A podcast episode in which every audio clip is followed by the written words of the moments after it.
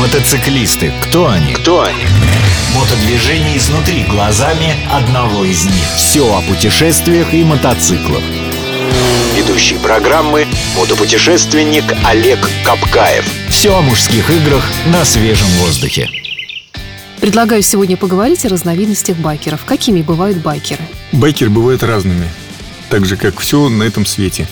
Но если брать какую-то классификацию, то, конечно, можно разделить мотоциклистов там по типу мотоциклов, по образу жизни, по представлению себя в жизни или по подаче себя как человека, мотоциклиста и байкера.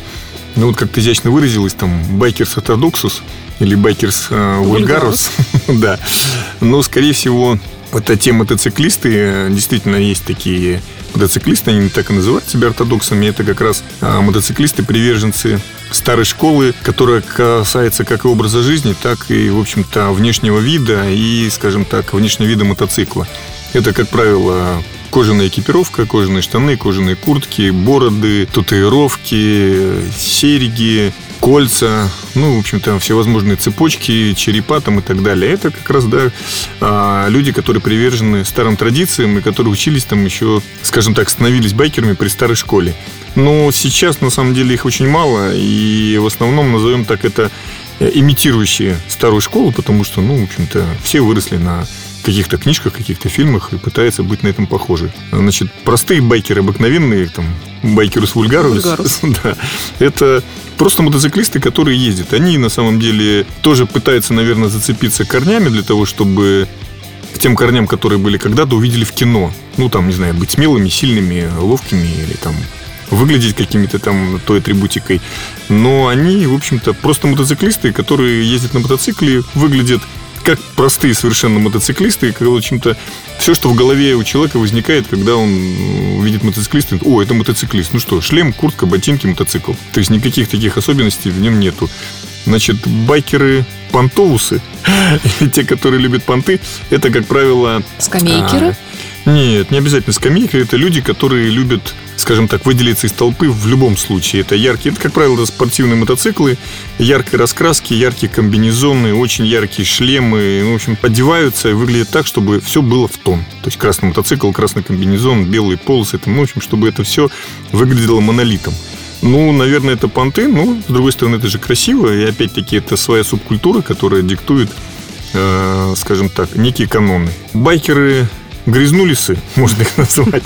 Это большие любители мотоциклов, которые ездят везде, там, по грязи, по песку, там, по лесу, по пляжу. Они, как правило, все время грязные. Сначала они одеваются в яркие одежды, но потом все это превращается, в общем-то, в красивый комок грязи, с которого блестят только глаза, когда они снимают очки. Таких мотоциклистов, я думаю, за городом тоже все встречали. Они, как правило, вылезают из канав, из леса и сильно пугают и удивляют людей, что, о, здесь еще и люди есть.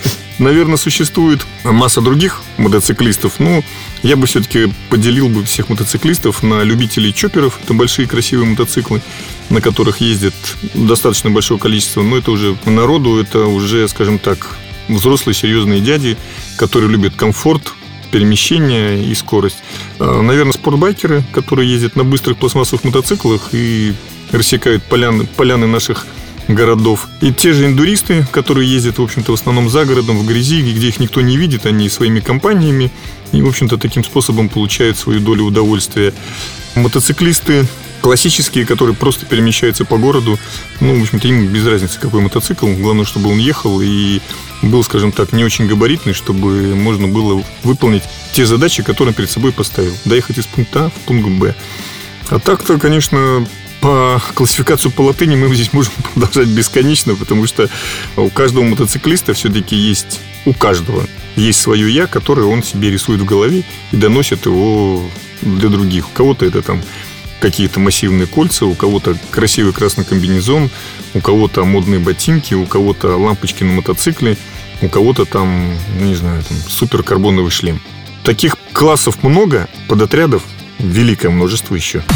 Мотосреда. Бестолковый словарь. Табуреточники.